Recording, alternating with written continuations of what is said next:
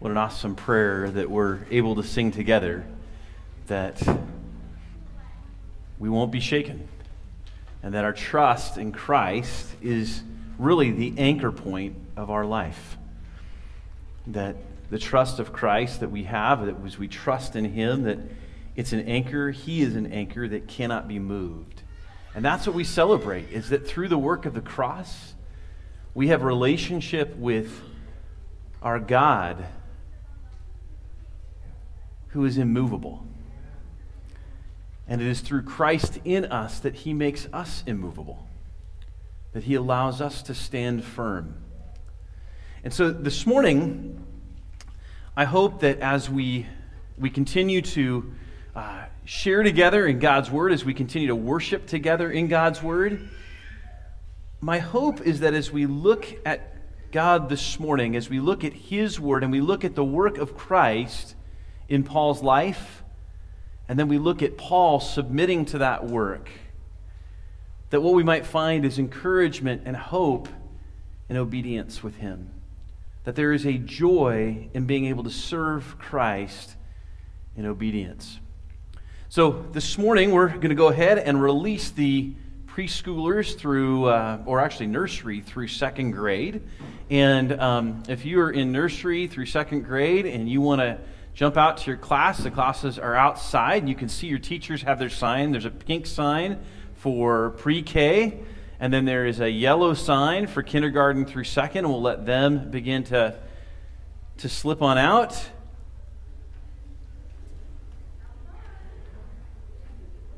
And if you're visiting with us and you want to see where your kids are going or who's teaching, feel free to go with them as well um, and to, to step forward with them as well. Well, this morning we're going to continue our series in the book of Acts. And I, I want us just to think about for a minute the message about what it means to be a follower of Christ today. When you think of people coming to Christ and you hear often what it means, Christ is often presented in a way in our culture that is more of an add on uh, something that's to be added to life, to, to bring comfort to life. Now, the truth is that God's word speaks of Jesus as being our comforter.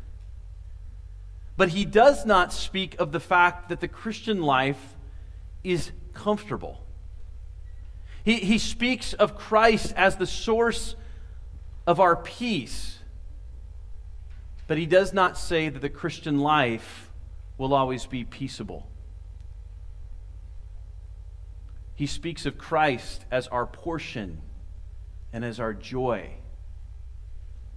But he does not say that life, or the Christian life, will always be happy.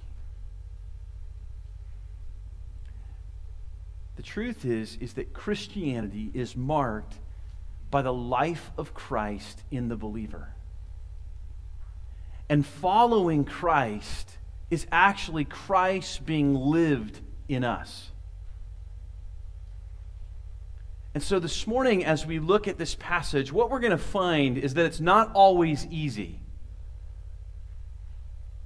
That the walk with Christ, the Christian life, is not always that easy. And my hope is as we're going through this that what you find in this passage is not, oh, this is a total downer. But rather that when life is a total downer, there's still one that is our hope and our joy and our peace and our fulfillment. Who promises that even in those down moments, God is still at work for his faithful followers. So let's go ahead and look at this passage this morning. We're going to be looking at Acts 21, verses 17 through 40.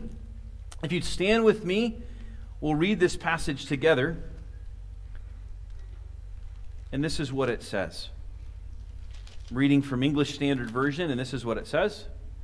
It says, When he'd come to Jerusalem, the brothers received us gladly. On the following day, Paul went in with us to James, and all the elders were present. After greeting them, he related one by one the things that God had done among the Gentiles through his ministry. And when they heard it, they glorified God. And they said to him, You see, brother, how many thousands there are among the Jews of those who have believed. They are all zealous for the law, and they have been told about you that you teach all the Jews who are among the Gentiles to forsake Moses, telling them not to circumcise their children or walk according to our customs. What then is to be done? They will certainly hear that you have come. Do therefore what we tell you. We have four men who are under a vow. Take these men and purify yourself along with them and pay their expenses so that they may shave their heads. Thus, all will know that there is nothing in what they've been told about you, but that you yourself also live and observant to the law. But as for the Gentiles who have believed, we have sent a letter with our judgment that they should abstain from what has been sacrificed to idols and from blood and from what has been strangled and from sexual immorality. Then Paul took the men, and the next day he purified himself along with them and went into the temple, giving notice when the days of purification would be fulfilled and the, and the offering presented for each one of them.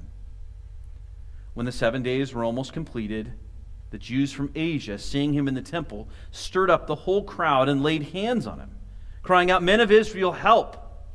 This is the man who is teaching everyone everywhere against the people and the law in this place. Moreover, he even brought Greeks into the temple and has defiled this holy place, for they had previously seen Tro- Tro- sorry, Trophimus, the Ephesian, with him, or Trophimus, the Ephesian, with him in the city, and they supposed that Paul had brought him into the temple. Then all the city was stirred up, and the people ran together. They seized Paul and dragged him out of the temple, and at once the gates were shut. And as they were seeking to kill him, word came to the tribune of the cohort that all Jerusalem was in confusion. He at once took soldiers and centurions and ran down to them. And when they saw the tribune and the soldiers, they stopped beating Paul. Then the tribune came up and arrested him and ordered him to be bound with two chains. He inquired who he was and what he'd done. Some in the crowd were shouting one thing, some another, and as he could not learn the facts because of the uproar, he ordered him to be brought into the barracks. And when he came to the steps, he was actually carried by the soldiers because of the violence of the crowd. For the mob of the people followed, crying out, Away with him! As Paul was about to be brought into the barracks, he said to the tribune, May I say something to you? And he said, Do you know Greek? Are you not the Egyptian then who recently stirred up a revolt and led the 4,000 men of the assassins into the wilderness? Paul replied, I am a Jew from Tarsus of Cilicia, a citizen of no obscure city. I beg you, permit me to speak to the people. And when he'd given him permission, Paul, standing on the steps, motioned with his hand to the people. And when there was a great hush, he addressed them in the Hebrew language. The passage ends abruptly there because we're going to be looking at that passage next week.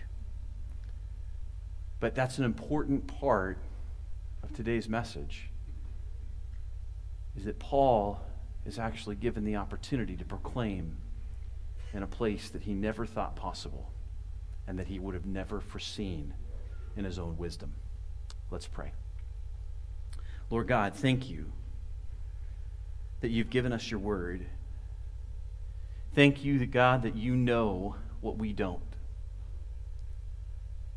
Thank you, Lord, for your sovereignty and for your faithfulness towards us. May your word go forth in power this morning. May you move me aside, and may it be you who speaks boldly. May it be your word that implants on our heart as we trust that it will not return void. Father, humble us through your word, convict us through your word, strengthen us through your word. Glorify you in your name through your word. And we ask these things in your name. Amen.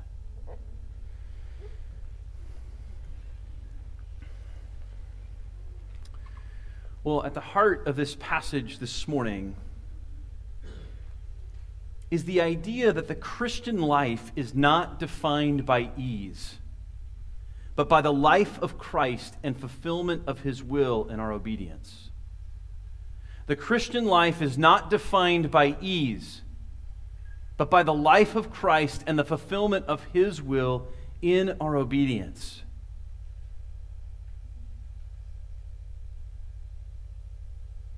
Our life is actually about Christ's obedience. And it's through Christ's obedience on the cross that we are able to obey Him.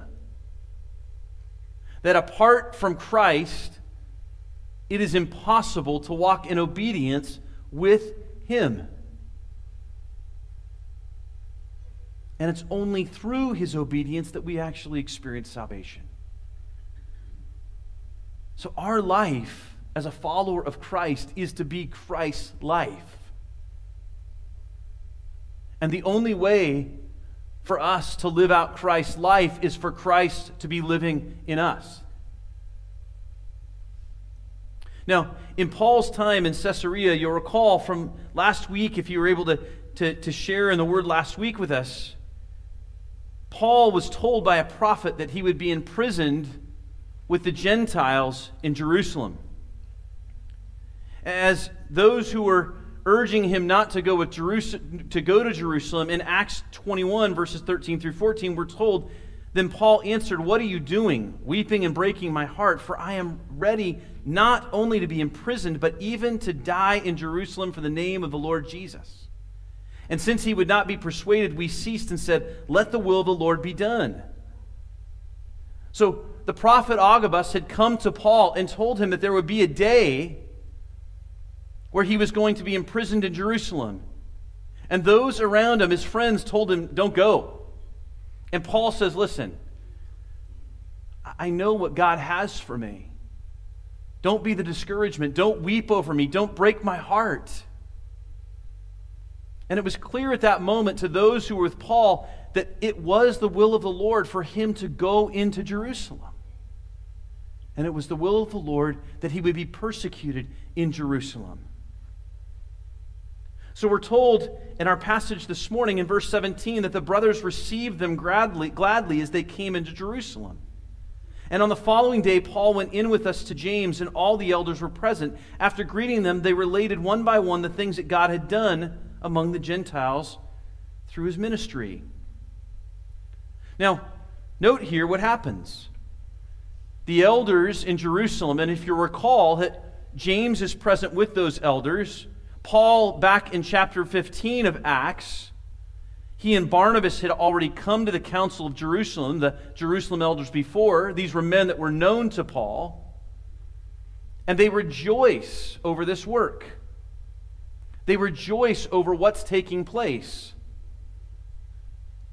And they rejoice over how God is moving amongst the Gentiles. And then it leads them from rejoicing and glorifying God. And we're told at the latter part of verse 20, it says, And they said to him, You see, brother, how many thousands there are among the Jews of those who have believed. They are all zealous for the law, and they've been told about you that you teach all the Jews who are among the Gentiles to forsake Moses, telling them not to circumcise their children or walk according to our customs. What then is to be done? They will certainly hear that you've come. So here's what's happening the elders in Jerusalem are sharing with Paul that listen, there are those here, the Jews that are saved here, that have come to a, a knowledge of Jesus. They're zealous for the law. And what they've heard you doing as you've gone throughout the Gentile nations is saying, don't follow any of those things of the law. Those things are wrong. Don't circumcise your children, it's wrong. Don't follow the ritual practices, they're wrong. Remove the customs or the Jewish customs. That's what the rumor was. What Paul had said was is that they were actually free in Christ. That it was not ceremonies or things like that or rituals or actions that made one righteous with Christ, but it was only through faith in Jesus. It was only through faith in Christ that our righteousness occurred because Christ applied his righteousness to us. What Paul wasn't saying was that if they chose to participate, participate in those sacrifices, that it was a problem. or in those rituals that it was a problem, or if they even chose to circumcise their children. Romans 7 7 through 10 tells us, What then shall we say? That the, sin is, that the law is sin? By no means. Yet if, yet if it had not been for the law, I would not have known sin. For I would not have known what it is to covet if the law had not said, You shall not covet. But sin, seizing an opportunity through the commandment, produced in me all kinds of covetousness. For apart from the law, sin lies dead. I was once alive apart from the law, but when the commandment came, sin came alive and I died. The very commandment that promised life proved to be death to me. For sin, seizing an opportunity through the commandment, deceived me and through it killed me. So the law is holy, and the commandment is holy, and righteous and good. What Paul was saying was listen, it wasn't that he was saying the law didn't matter. What he was saying was the only way for the law to be fulfilled was through Jesus. The only way to obey the law was to actually give our lives to Christ and have Christ carry out that work in us. But he was not saying that they needed to forsake all their customs. The same freedom that allowed them not to do those customs through faith were the same freedom that they had to actually do those customs as long as they understood that it didn't save them. He, he wasn't looking to tear down a culture. What Paul was interested in was the gospel, the hope of Jesus, not in tearing down the culture. I think we can learn a lot from that from Paul. We live in a culture that we would say is missing the moral mark. And our concern can become one that's focused and centered on the culture rather than on the gospel. When the gospel is at work, the culture will shift in the lives of those who respond to the gospel. But apart from that, the culture will remain, and we can get so enamored with trying to tear down a culture and rebuild a culture that we forget that the only way for a culture to be rebuilt is through the gospel. It is the gospel that makes us whole, it is the gospel that brings righteousness. And so, for each of us, we need to understand what Paul is dealing with here. He's saying there's freedom. And in that freedom, what he's not doing is moving to condemnation if those that choose to continue to, to walk in rituals that strengthen them or help them. But it's a lie. This rumor is a lie. And it has actually created a group of Jews who are kind of incited, upset, divided. They don't know what to do with Paul. 1 Corinthians 7, verse 19 says, For neither circumcision counts for anything nor uncircumcision, but keeping the commandments of God. Paul wasn't concerned about whether or not they were circumcising their children, and he wasn't concerned about whether or not they followed practices in the, the temple or whether or not they continued to even carry out the sacrifices. What he was concerned with is that they didn't believe that those sacrifices and those rituals were a means of salvation.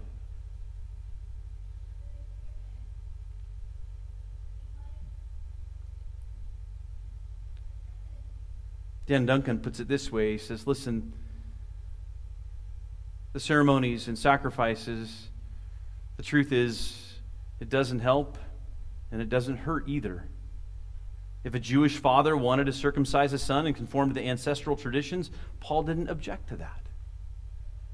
What Paul was concerned about was the gospel of Christ, and the only way that we experience relationship with the Father is not through a series of rituals or ceremonies or works, but it is through faith in Jesus Christ alone.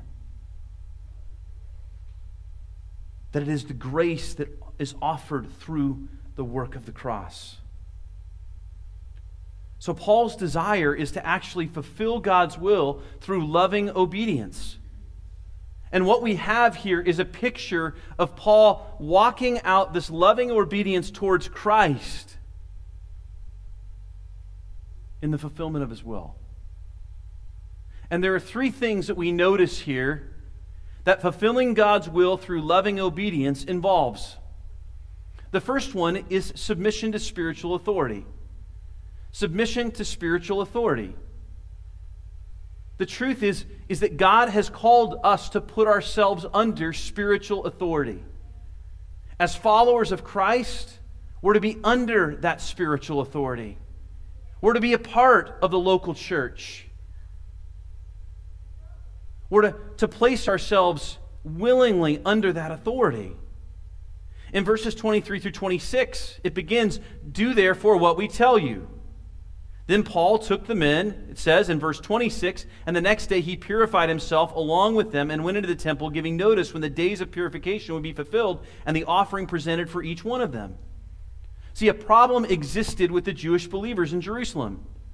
The elders knew the people in Jerusalem, and they were given to the shepherding of the church in Jerusalem. With unity, in unity, they instruct Paul to do, therefore, what we tell you.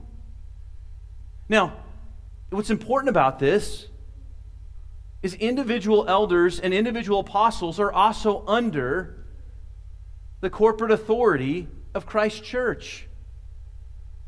Meaning that even as a singular elder, I still have to come under the elders of our own church. It doesn't mean that Paul didn't have a voice. It doesn't mean that Paul couldn't disagree. But Paul understood the responsibility of the Jerusalem elders and their knowledge of, his of the church within Jerusalem. And as apostle, as an apostle, he comes under that leadership. Now, this is not the first time we've seen this. In Acts 15, if you recall, there's a dispute that takes place. There are those that have come and said that Jewish Christians and Gentile Christians must follow the law. And Paul and Barnabas go to the council in Jerusalem. And they seek understanding together. And the elders and apostles work through this issue together. Now, it's important to understand that spiritual authority may not always make the decision with the best outcome, seemingly. But what we can be assured of is it is the authority that God has placed in His church for His church. And even in that imperfection, God uses it in His sovereignty to bring about His desired will. These were men who loved the Lord who genuinely sought the best for the church of Jerusalem. And they genuinely sought what was best for Paul. And this plan that they believed to be true in unity together was a plan that we'll see in just a few moments backfires. It's not as pretty as they'd like. Does it mean that they erred does it mean that Paul compromised? No. It means that even as God directs, that he is directing through that to bring about his fulfillment of his will for his purposes. It's one of the reasons that Paul, I think, so easily is able to respond to this. Is he knows that there is a unity of spirit in those that have been placed over the church in Jerusalem. Hebrews 13, 17 says, Obey your leaders and submit to them, for they are keeping watch over your souls as those who will have to give an account. Let them do this with joy and not with groaning, for that would be of no advantage to you. God has placed spiritual authority in our lives to direct us to encourage us, to lead us in things that we may not yet be able to see. And God uses the spiritual authority in His church to bring about His desired and purposeful will. In the outcome, excuse me, in the end, the outcome may look different. And in this case, will be different than what they've desired. But God sovereignly uses their instruction to bring about the fulfillment of his will in Paul's life. If we're going to walk in obedience with Christ, we have to place ourselves under that authority. It will involve that. Loving obedience always does. It doesn't mean that it's always going to be perfect, and it doesn't mean that it's always going to have a wonderful outcome. Now, what he's not saying here is that we follow leaders into sin. What it doesn't mean is that we don't use discernment. What it doesn't mean is that we blindly accept without seeking understanding. And what it doesn't mean is that shepherds lead without having a sensitivity towards the body. Remember Jesus' instructions to his disciples. We don't lead in the same way. We don't lead as lording over others, but rather with a sensitivity towards the Spirit and a humble love towards others. The second aspect of loving obedience and the fulfillment of God's will, the first involves submission to spiritual authority. The second is a sacrifice of personal rights to minister the gospel. A sacrifice of personal rights to minister the gospel. Notice what happens here. It says, We have four men who are under a vow. Take these men and purify yourself along with them and pay their expenses so that they may shave their heads. Thus, all will know that there is nothing in what they have been told about you, but that you yourself also live in observance of the law. But as for the Gentiles who believed, we've sent a letter with our judgment that they should abstain from what has been sacrificed to idols, and from blood, and from what has been strangled, and from sexual immorality. Now, it was important to know that at this time, there were those in Jerusalem and Jews that were taking a Nazarite vow. Now, what was a Nazarite vow? Well, a Nazarite vow required them to fast, usually for a period of at least seven days. During that time, at the end of that fast, they would fast from meat and usually wine. Once done with that vow, they would then, at the temple doors, shave their head and their hair would be burned. They would then offer two lambs as a sacrifice for their cleansing, followed by a ram, and then usually the meal offerings. This was not a cheap sacrifice. This was not a cheap vow. It was costly. But it was a vow that was taken often amongst those that were considered unclean. Paul had been visiting the Gentile nations amongst a pagan people. The Jews would have seen him as unclean. So the elders devise a plan. Go ahead, Go into the temple, purify yourself in this way, costly as it is, and then we want you to also pay for the other four who are under a vow. And this will show the people that what you're saying is no. The law or the observance of the law is not to be completely dismissed. And so Paul agrees. And he agrees and he does this vow. Now, Paul was under no obligation to do this vow. He, he didn't have any responsibility. He understood that these, this vow was not what made him clean. But he sacrificed his rights to minister the gospel. He laid it down Romans 14, 13 through 19 says, Therefore, let us not pass judgment on one another any longer, but rather decide never to put a stumbling block or a hindrance in the way of a brother. I know and am persuaded in the Lord Jesus that nothing is unclean in itself, but it is unclean for anyone who thinks it unclean. For if your brother is grieved by what you eat, you are no longer walking in love. By what you eat, do not destroy the one for whom Christ died. So do not let what you regard as good be spoken of as evil.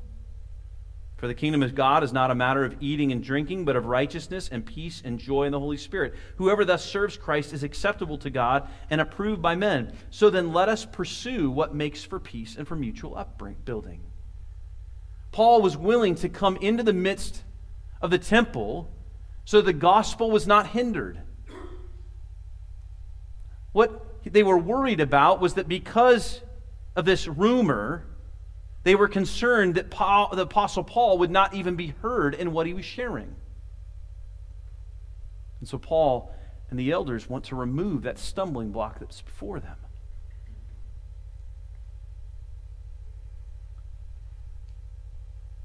It's one of the things today I think that often happens is that we, we get caught up on the minors of things. We hone in on specific sins and speak of those sins as the ones that condemn people to an eternity apart from Christ. The truth is, it's not simply homosexuality, and it's not simply sexual immorality, and it's not simply covetousness or greed, and it's not simply disrespect, and it's not simply idolatry, and it's not simply gossip, and it's not simply deceit. That's the outworking of the sin that exists within humanity. It is not my actions that make me sinful, it is my heart that is sinful. And it is only through Jesus that we are granted a new heart, a clean heart, that we are a new creation in Christ. And too many times we get locked up on arguments that just don't matter for the sake of the gospel. I don't need to convince somebody that their actions are sinful. I need to help them understand that they are sinful and that I am sinful. And that it is only through Christ that we have life. It is only through Christ that we have righteousness. What Paul does here is certainly not comfortable. He could have easily looked at the elders and said, Whatever, that's for them. They're weak, they don't get it, then good on them. Let them have the consequence of their misunderstanding. For a lot of us, I think we can get there, can't we? Just easy to be like, eh, this is my right. Like, you stop bugging me with that. Here are my freedoms. We've seen that a lot this past year in both directions. People who are all mask and nothing else, people who are no mask and nothing else. Truthfully, it's nothing else because that's what seems to matter nothing else. And I say that truthfully. Because if that's where we're at, we've missed the mark of what God has for us. Our faith has never been about our rights. It has been about Jesus and Him and a laying down of rights. He's our example of that. For His sake, we worship because Christ has done the work, not because in some way we get to do it the way we want. It's a wonderful thing to be able to gather as followers of Christ. And how that looks, to be really frank, doesn't really matter. It's the body of Christ being strengthened together in righteousness. It's the body of Christ glorifying God together. And it's the laying down of our personal preferences and our own desires so that the gospel goes forth in power, not us.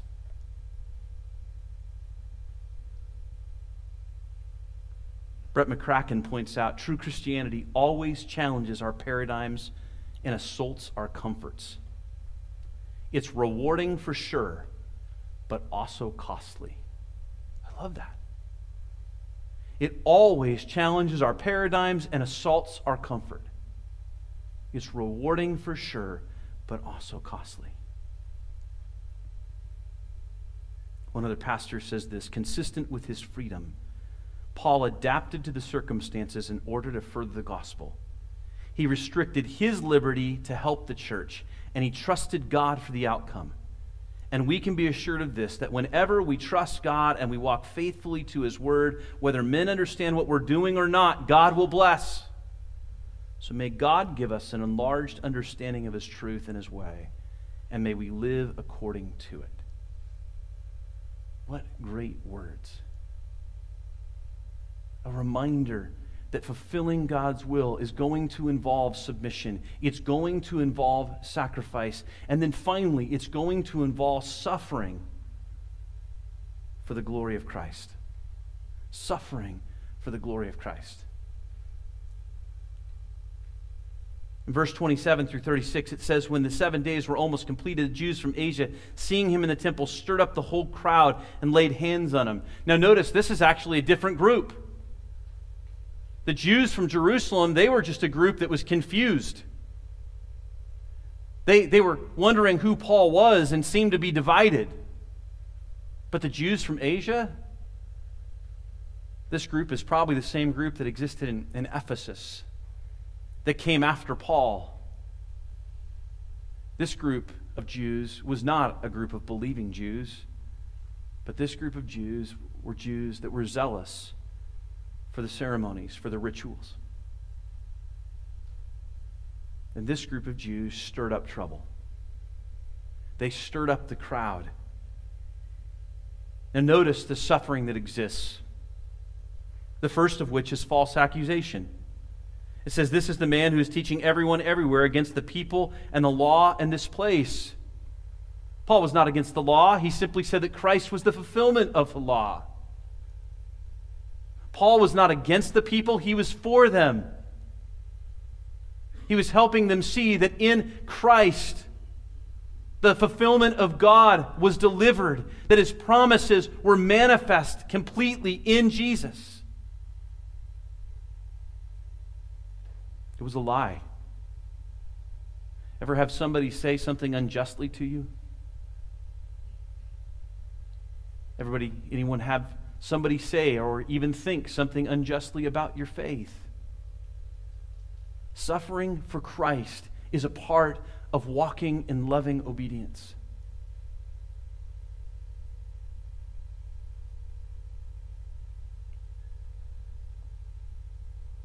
They went on and said, Moreover, he brought Greeks into the temple and has defiled this holy place.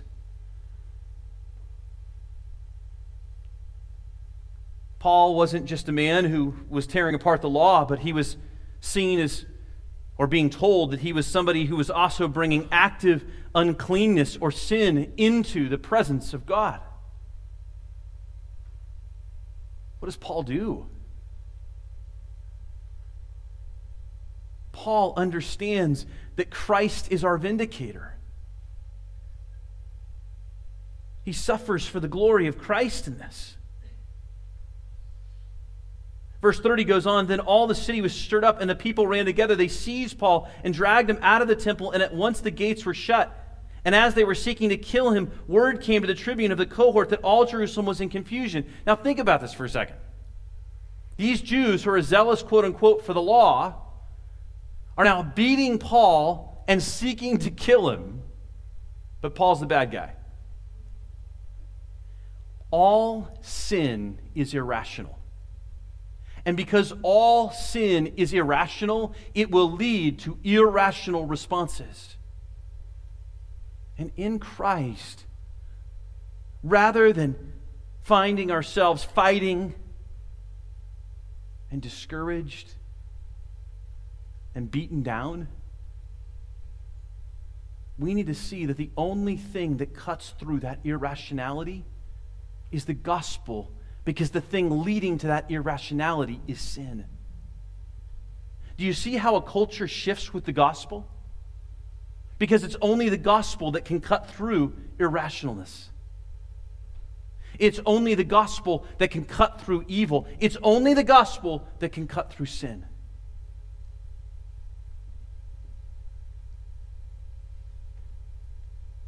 But his work's not done. In 2 Corinthians 4:11, we're told simply this. It says, For we who live are always being given over to death for Jesus' sake, so that the life of Jesus also may be manifested in our mortal flesh. We forget that. That doesn't line up with the messages to say today that say if you just have enough faith, God's going to give you lots of wealth. If you just have enough faith, God will bless you with your own personal desires. And if you just come to Christ, everything will be good. The truth is, is not everything's going to be good. But you have one who is, that lives within you. And that one who is, that lives within you, is the source of your hope, is the source of your strength, is the source of your joy.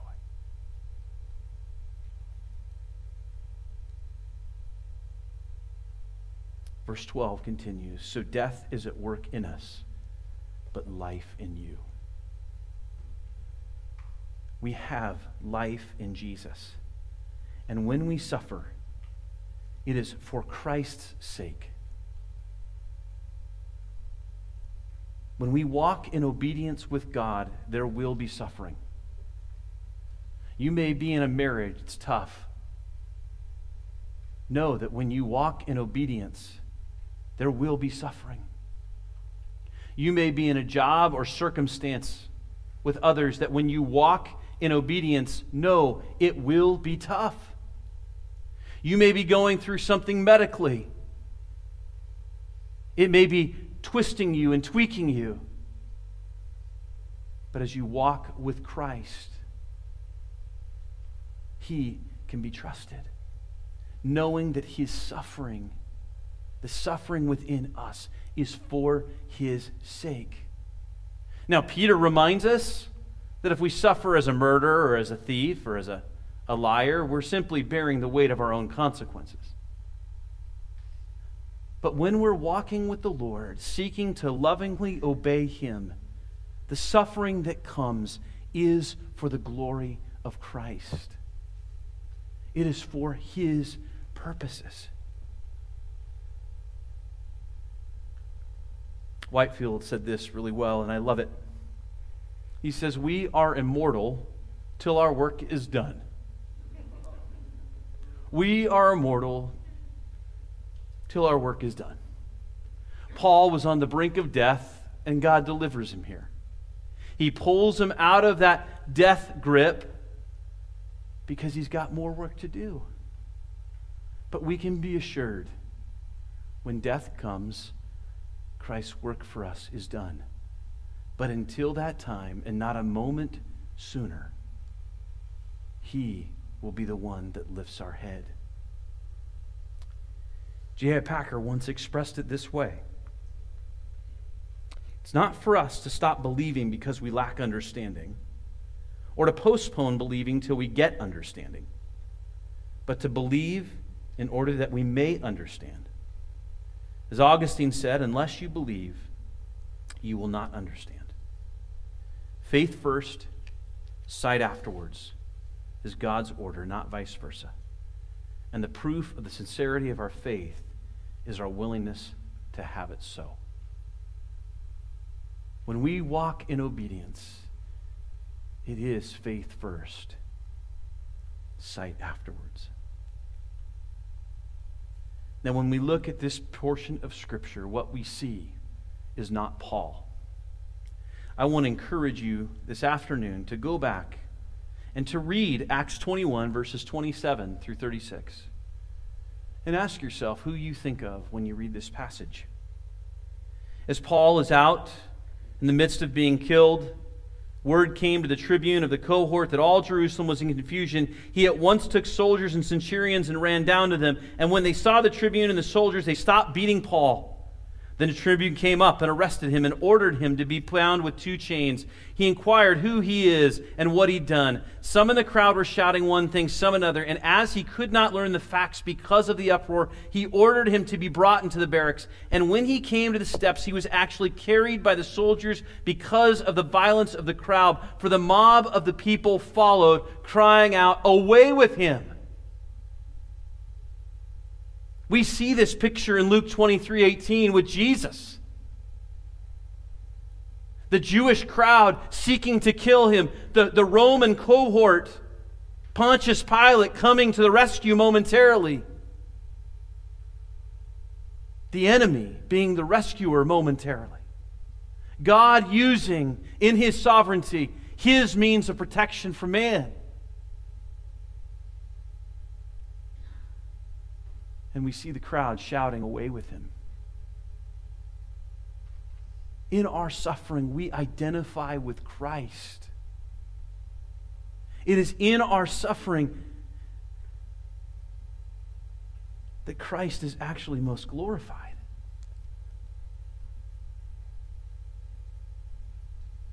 when our lives have been laid down. It is the essence of the words that Jesus gave to his disciples in Luke 9:23 that if any man must come after me, he must take up his cross, right? But before he says take up the cross, he says deny himself and take up his cross and follow me. Suffering is the essence of denial of self. So, where does that leave us in this passage then? We've seen three aspects of loving obedience things that will occur as we seek to fulfill God's will. But then we see what is the result. And this is it. Loving obedience leads to seen and unforeseen opportunities for the gospel to be proclaimed.